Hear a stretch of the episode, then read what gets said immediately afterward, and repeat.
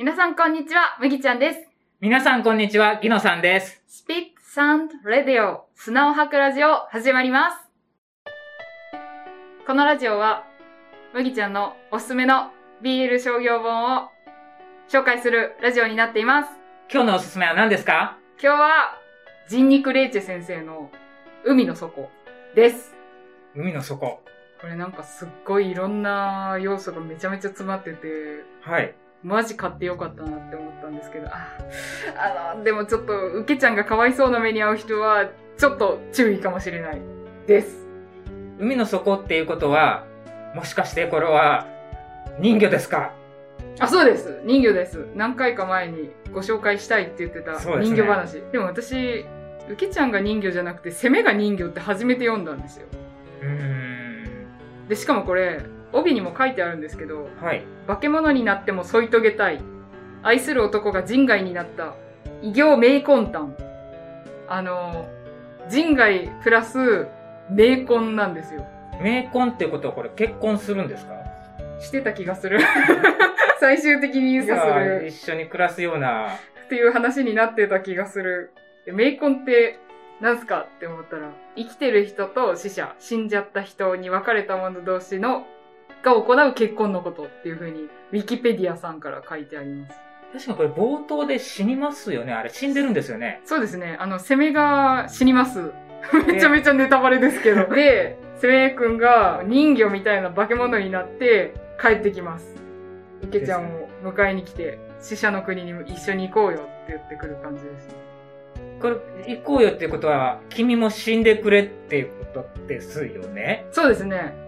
最初そういうつもりでめちゃめちゃ殺しにかかってきてたんですけど、うけちゃん死ねない理由があるので、ダメよだ ちょっと待ってくれなかなか死ぬっていう展開はすごいですよね。そんな早く攻め死ぬって思って、ちょっとびっくりしましたね。いきなりそうそう いきなりあっけなく死ぬっていう。最初は若潮くんかな？はい。若潮くんが受けの子で、やかぜくんが攻めの子かな？二人とも褐色で二人とも入れ墨があるんですよね。で、仲良くなってたのに、本当は交わってはいけない部族同士で、うんうん。まあこれなんか架空の島のお話なんですけど、まあ本当はちょっと一緒になってはいけない部族同士だったんだけど、二人で愛し合ってたら、受けの方の若潮くんのお父さんたちがやってきて、お前何やってんだって言って、攻めの方が殺されてしまう。そう。かなりショッキングな内容になっております。すぐ殺されるという。だってこ、これ、普通に単行本なんですけど、最初の3分の1もいってないところ、ほんと数ページぐらいで殺されちゃうそう。一瞬で。そう。びっくりする。そう、だから僕も最初読んでて、うん。殺されたんじゃなくて、ああ、ちょっと、殴られたんだなっていうぐらいにしか思ってなかったんだけど、いや、ちゃんとその後にその後に刺されてますからね。殴られて刺されてるから絶対死んでるんですよ。矢風さん。これを死んだことによって体が進化したってこと？ここの場所が、もともと、この部族が乗っ取った一族の、まあ、呪われた場所って言われてたんですよね。ですね。昔の墓場。骸そう、骸骨がゴロゴロあって、洞窟を墓場に使ってた古い部族の民を滅ぼして、うん今、ウケちゃんの部族がこの土地を支配していると。で、本当は墓場だったし、そこの場所は本当は多分神聖な場所だったし、死者の国の入り口と考えられてたところで殺されたので、まあ、死者として蘇った。すごいなんか言ってて矛盾がありますけどね。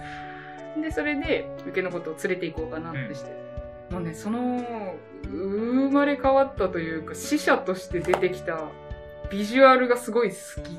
すごいですね。すごい好き。これは、シェイプオブウォーターに通ずるものがあるぐらい好きっていう感じなんです。ゾンビみたいな感じではなくて、完全になぜか人魚なんです。人魚になって現れると。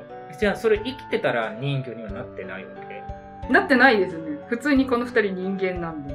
死んで呪われたところだったからうん。人魚になってしまったのか、もともと人魚のなんか血筋とかあったのかいや、そんなことはない。人魚の血筋っていうわけではないと思います。この、あの、お話の中では、多分死者はみんな人魚のなような姿をしている。でも本当は、日の光に浴びると、もっと違う黒いクジラみたいな形になるんですけど、ー死者くん。なかなか、はい。今まで見た中で、商業誌の中で人魚ってあんまりなかったんですよ。なかったですね。しかも攻めが人魚ってなかったし、まず攻め死んじゃうのもなかったし、もうなんか新しい要素がたくさん入ってて、久々にこう、見たな、みたいな。スリットがすごいありがたかったです。マジでスリットが見たい人はこれを読んだらいいかなっていう気持ち。スリットと褐色と攻めが人魚。キーワ褐ード。色は外せませんね。褐色好きですね。で、なんか、あとね、ちょっとね、あのけちゃんがかわいそうな目にあったりするんですけど、このお話の世界観すごい好きですね。海尻、要は、要は、そうですね。部族同士で結ばれるはずがない二人が頑張って結ばれようとする。でしかも、受けの子は、ある部族の族長の息子なんですけど、うんその、お兄ちゃんたちがクズで、うん。かわいそうな目に遭うんですよ。だから、そういう受けちゃんがかわいそうな目に遭うのが嫌いな人は、ちょっと苦手かもしれない。そこだけお気をつけいただきたいけど。でも基本、矢風くんっていうあの、攻めの子と一緒に幸せにどうやってなろうかなっていう話なんで、見ていただいたらいいのかなって思います。これ、言えるシーン多いですね。うん、そうですね。ほぼほぼ、ほぼほぼですね。ほぼほぼだったかな。なんか、最初に開けた時にはいカラーで入れてくれてるんですよね。はいカラーですね。そう、それもすごい綺麗だなと思って、これの漫画の雰囲気にめちゃめちゃ合ってる。うんうん。海のモチーフってやっぱり好きなんですよね。私だけかな。なんか、すごいこう、惹かれるものがあります。はい。まあ、海のキャラクターで、と考えたらやっぱり、人魚ですよね。人魚、まあ、サメもあるんですよね。サメ、アギとか。そうですね。うん、サメの息子って言われてるのか。この部族がサメって言われてるんですよね。前の部族を 根絶やしにして 奪ったから。あんまりいい意味では言われてなかったけど。うん。で、まあ、この受けの方の部族の人たちが、大陸かな？別の場所をまた植民地的な感じで支配しようと思って、えっ、と、出かけに行ったところ、あの、島に男手がいなくなっちゃうから、この受けの子はまだ死ねない。うん。本当は、この好きになった男の人と一緒に、こう、死んで一緒になりたいっていうふうにはもちろん思ってるけど、ごめんねって、まだ村がちゃんと、村のみんなが一生懸命こう、幸せに楽しく暮らせるようになるまでは、ちょっと待っててほしいっていうふうに言って、一緒に死ぬのを待ってる状態。でもこれ展開的に見てたら、うん別に死ななくてもいいというわけにはいかない。いや、まあそうですね。冥婚だから、うん。冥婚という時点で死ななくてもいいのかな、聖者と死者が一緒になるそう、聖者と死者が一緒になって、一緒でいられることもできるということは、別に死ななくてもいい。というところに落ち着きました、死者がうん。生きとる人の世界で生活することができるから。うんうんうん最終的にはそういうことが成り立ったのは前の部族の人たちを解放してあげたからではあるんですけどね。前の部族の人たちはずっとこう呪いとしてそこに縛り付けられててあの死ぬこと本当の意味でこう成仏っていう形で死ぬこともできなかったのが今はそれが大丈夫になって解放されました。で、お互いが、聖者と死者が、この一つの世界で混沌として一緒に暮らすようになったから、この二人は今の形のまま一緒になれたよっていう話なんですけど。これ、作者さん書いたの学生の時って言われてて、後書きのところで、ええーって思ってそう。めちゃめちゃ、すごいですよね。めちゃめちゃすごいなと思って。この漫画を描き始めた頃、私は学生で連載中に試験を受けたり就職したり引っ越ししたりって書いてあって、すごい、すごいなすごい人だと思いました。っていうか、学生でこんなのよう思いつきますわ。ストーリーもしっかりしてるし、画力もいいし。そうなんですよ。キャラクターがみんな魅力的なんですよ。お兄ちゃんたちは、チッってなりましたけど。DLC がだんだんすごくなっていくなって思います。そうですね。確かに。これはあの、なかなか出てこないのもあれば、これ、冒頭から出ますから、ああ、そういうシーンが。はいそういうシーンがありますのではいはいうんでも別にピアスってわけじゃないんですよね。会社さんは。あなんか、そそういうのがあるんですか？系統がピアスだと結構、まあ、肉体的なシーンが多い。ですね。どっちかっていうと、こう、青年誌みたいな感じの。あまあ、これは基本的に 青年じゃない人が読むことが多いのかな。なんか、あの、すいません。これは偏見だと思うんで、青年誌割と展開が早いじゃないですか。早いです。でしょうね。そういう感じなのが、一番特徴的なのピアスシリーズなんですよ。へ今までここのポッドキャストでおすすめしたのは、ロメオがそれですー。うんうんロメオでもそんなでもうん。ないけどな。そんなでもなかったです。なんならロメオよりこっちの方が多いような気がしますけどね。しかもロミオって全くないシーン、一冊丸々あるじゃないですか。うんあります。そういう感もある。う。うんだからロメオは割とピアスで出すのは異色なのかな。ん。最初こそ割と、あれでしたけど。うんあと低層関連がゆるゆるだし。そう。冷蔵観念がゆるゆるいのはあるけれども、全然出てこない。っていう感はあります感がありますよねすごいなんか概念、そう、概念を言ってる、アウロラのが説明してるシーンはそんな感じでした。うん。まあそれも大阪面白いところなので、はい。まあ、好きです。シリーズものになったらね、どうしても話が長くなるから、そう。こういうふうに一巻で凝縮させるとね、そうなんですよ。いや、本当なんだろうな。受けの人が、めちゃめちゃ自信がない。うん。この子は多分、自分の部族として育てられるには適応できない子だったんだと思うんですけど、あの、なんだろう。ある種暴力的な男らしさを持たないと部族の長としてはやっていけないっていうところを多分親とかには期待されてた子だったんですけど、多分受けの子はそういうタイプの子ではなくてもっと優しい子だったんですよね。お母さんのために櫛を欲しいって言ってくれるような。まあそれ後書きの方で書いてあったんですけど、自分のものじゃなくてお母さんが欲しがってるようなものを求めるようなすごい優しい子だったんで、その子が最終的にこう、自分の好きな攻めと幸せになってくれるっていう展開が読んでてちょっと泣くと 泣いちゃうと思ってこんなにこんなにこう攻め殺されるしこう受けちゃもひどい目に遭うしなかなか壮絶な果てにこう二人が幸せになってくれるっていうのですごい嬉しいあれでしたね。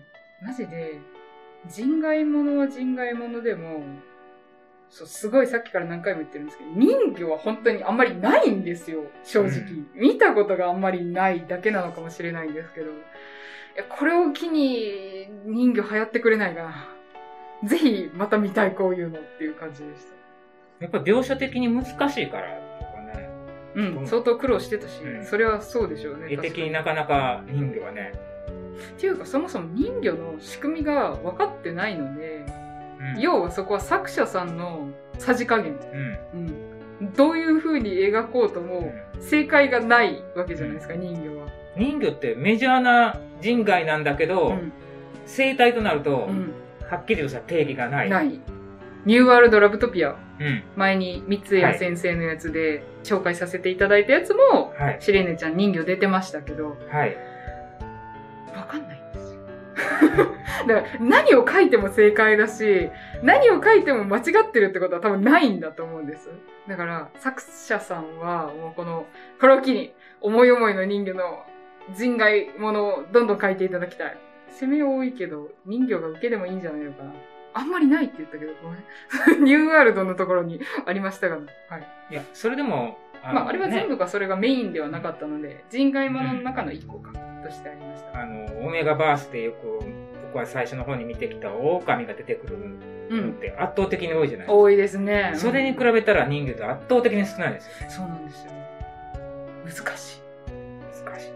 まずその人間と掛け合わせようと思ったら、海と陸でどうやってこう生活させるんだっていうところが入ってくるので、まあ人魚多分肺呼吸もできるし、うんおそらくエラ呼吸もできる、両方いけるはずなんですけど、そういうね、設定を考えるのまた楽しいんですけどね。じゃあこの人魚とうん。オメガバースがまた掛け合わさったら、ないんですかね、今は。今んとこまだないですね。だって、そもそも、オメガバースの世界線で獣人はありますけど、うんそこに獣人以外の人が出てくる人外はあんまりまだ聞いたことがないですね。いや、でもそういうのやってくれたら面白いね。面白いですね。でも人魚ってどうなの卵卵生胎生どっち？みたいあ、哺乳類か、魚類か。な。そうそう。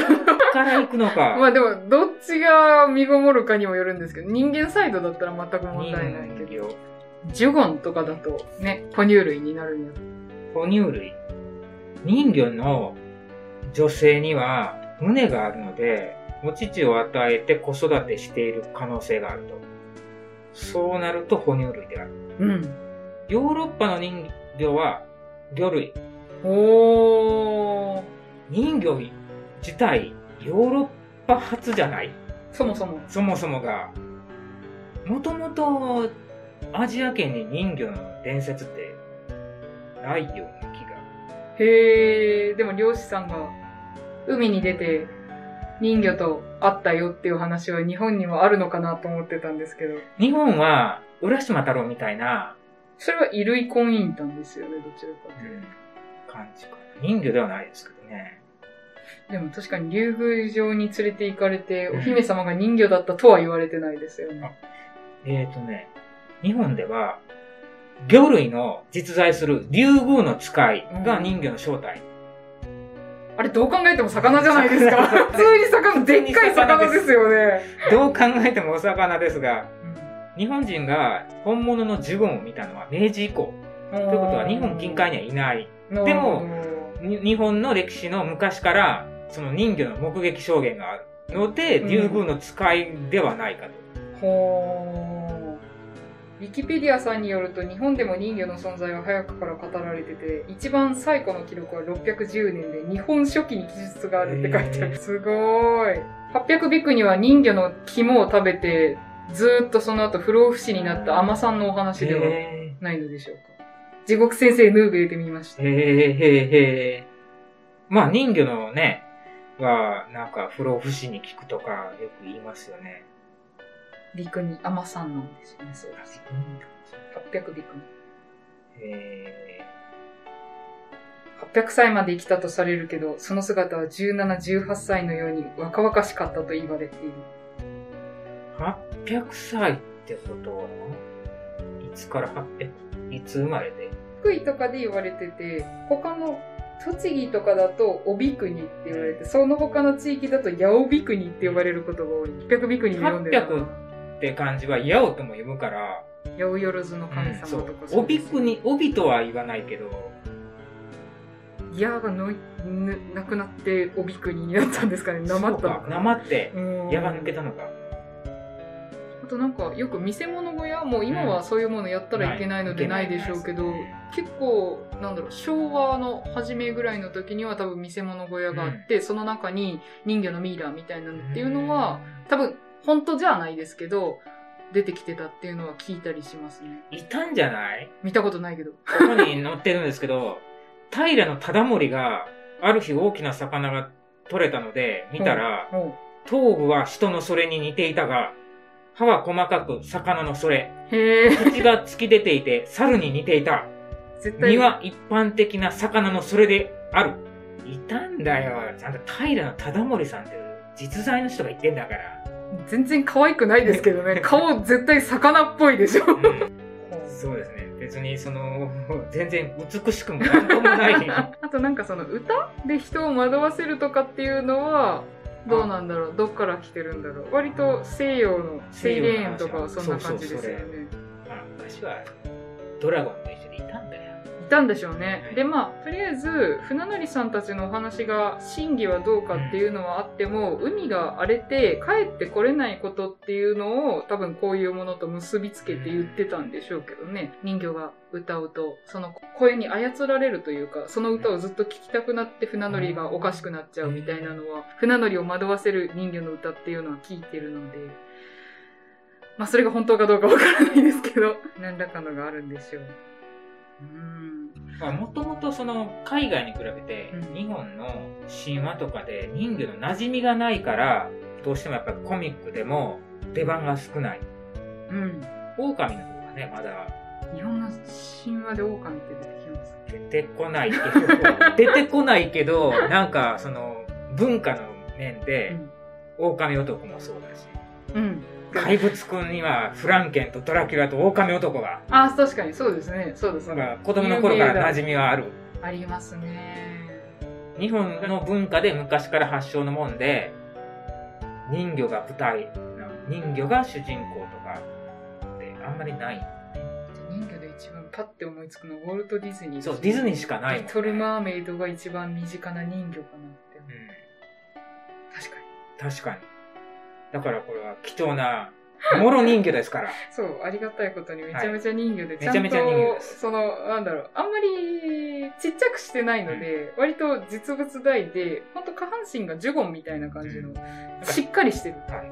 ヒレみたいなのもありましたね。ありましたね、横についてます。うん。作者さんオリジナルの要素も入ってて、うん。楽しめますよね。そう。にしっかり人形を検証してるというか書いてる。そうなんですよ。ジンニクレイチ先生の次回作めちゃめちゃ期待大だなっていう感じです。まあまたこのモチーフで書いてくださるとはわからないんですけど。ディールの作家さんの名前って皆さんすごいですよね。確かに面白いですね。面白い名前。うん。ジンニクレイジ。これも私多分作者さんがツイッターで宣伝をしてくださってたから、おいいじゃんって思って買ったんですよ。めちゃめちゃ作者さんフォローしてますね。いや、なんかこうおすすめで多分出てくるだけだと思うんですけど、いや、ででもなかなか、ほぼほぼなんかその、作者さんがツイートしててって言ってるじゃないですか。はいはいはい。そうですそうです。作者さんのツイートで知ったものなので、皆さんダイレクトマーケティングめちゃめちゃ成功してるのでもっとやってくださいっていう、この前も言ってましたけど。はい。皆さん、あの、作者さんめちゃめちゃしてますよね。そうなんですよ。ありがたい。それで興味を持って絶対買うって思うものもいるので、はい。これは本当にその設定かな？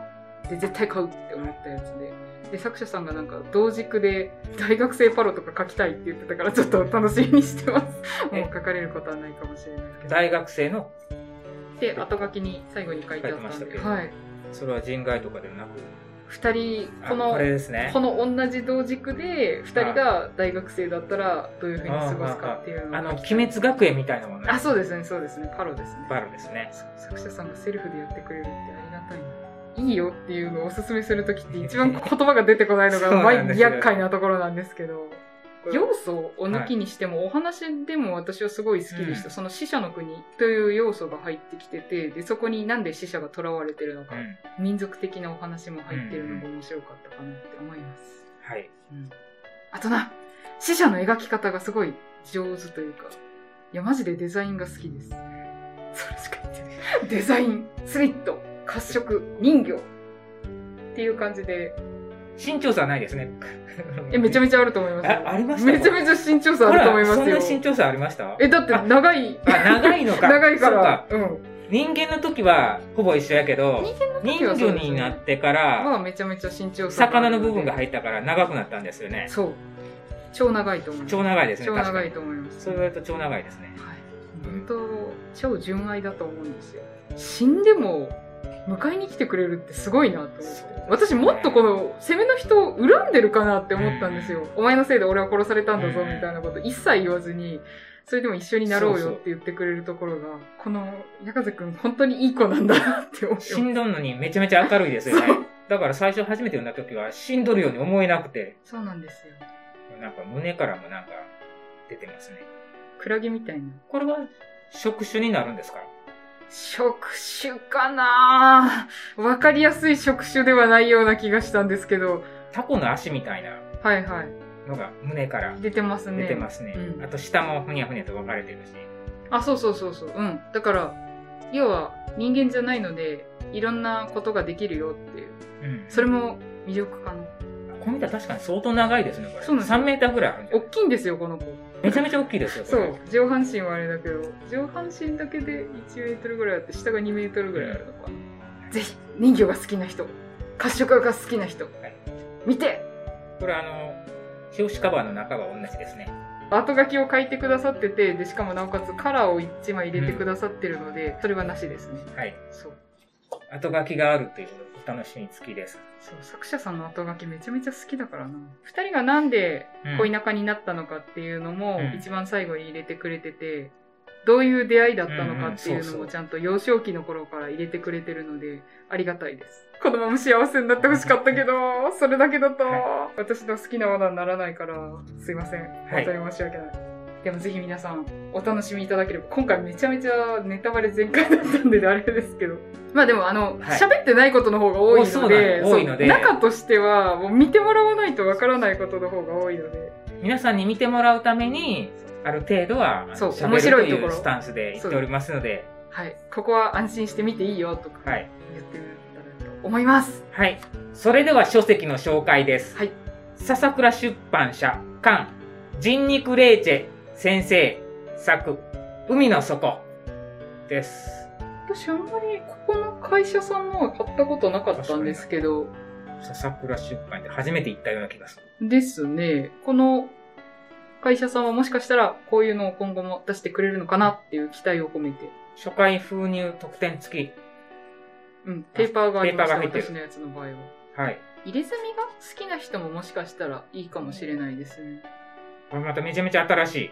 あ、そうですね。これも新しいやつです。2021年3月1日初版。やっぱ新しいのも、表紙がだんだん綺麗ですね。そうなんですよ。凝ってるっていうか。そう。化石みたいな。クラゲもいるし。うん。なんか、魚の骨が表紙に描かれています。はい。タコみたいな、カニみたいな。胸から出てますけど。はい。はい。海好きの人おすすめです。もう、海辺の町っていうか、海辺の村の話ですので。そうですね。海で多分狩猟とかをするのをなりわいにしている部族のお話。まあ、日本ではない、どこか別の軸のお話かな。はい。はい。ぜひ皆さん、読んでみてください。おすすめ。もう本当これも、商業読んでてよかったなって。もう商業読んでてよかったのみたいなのしかここでは言ってないんですけどね。ということでした。はい。はい。海はいいぞ。それでは皆さん、また次回、ノービエル、ノーライフ。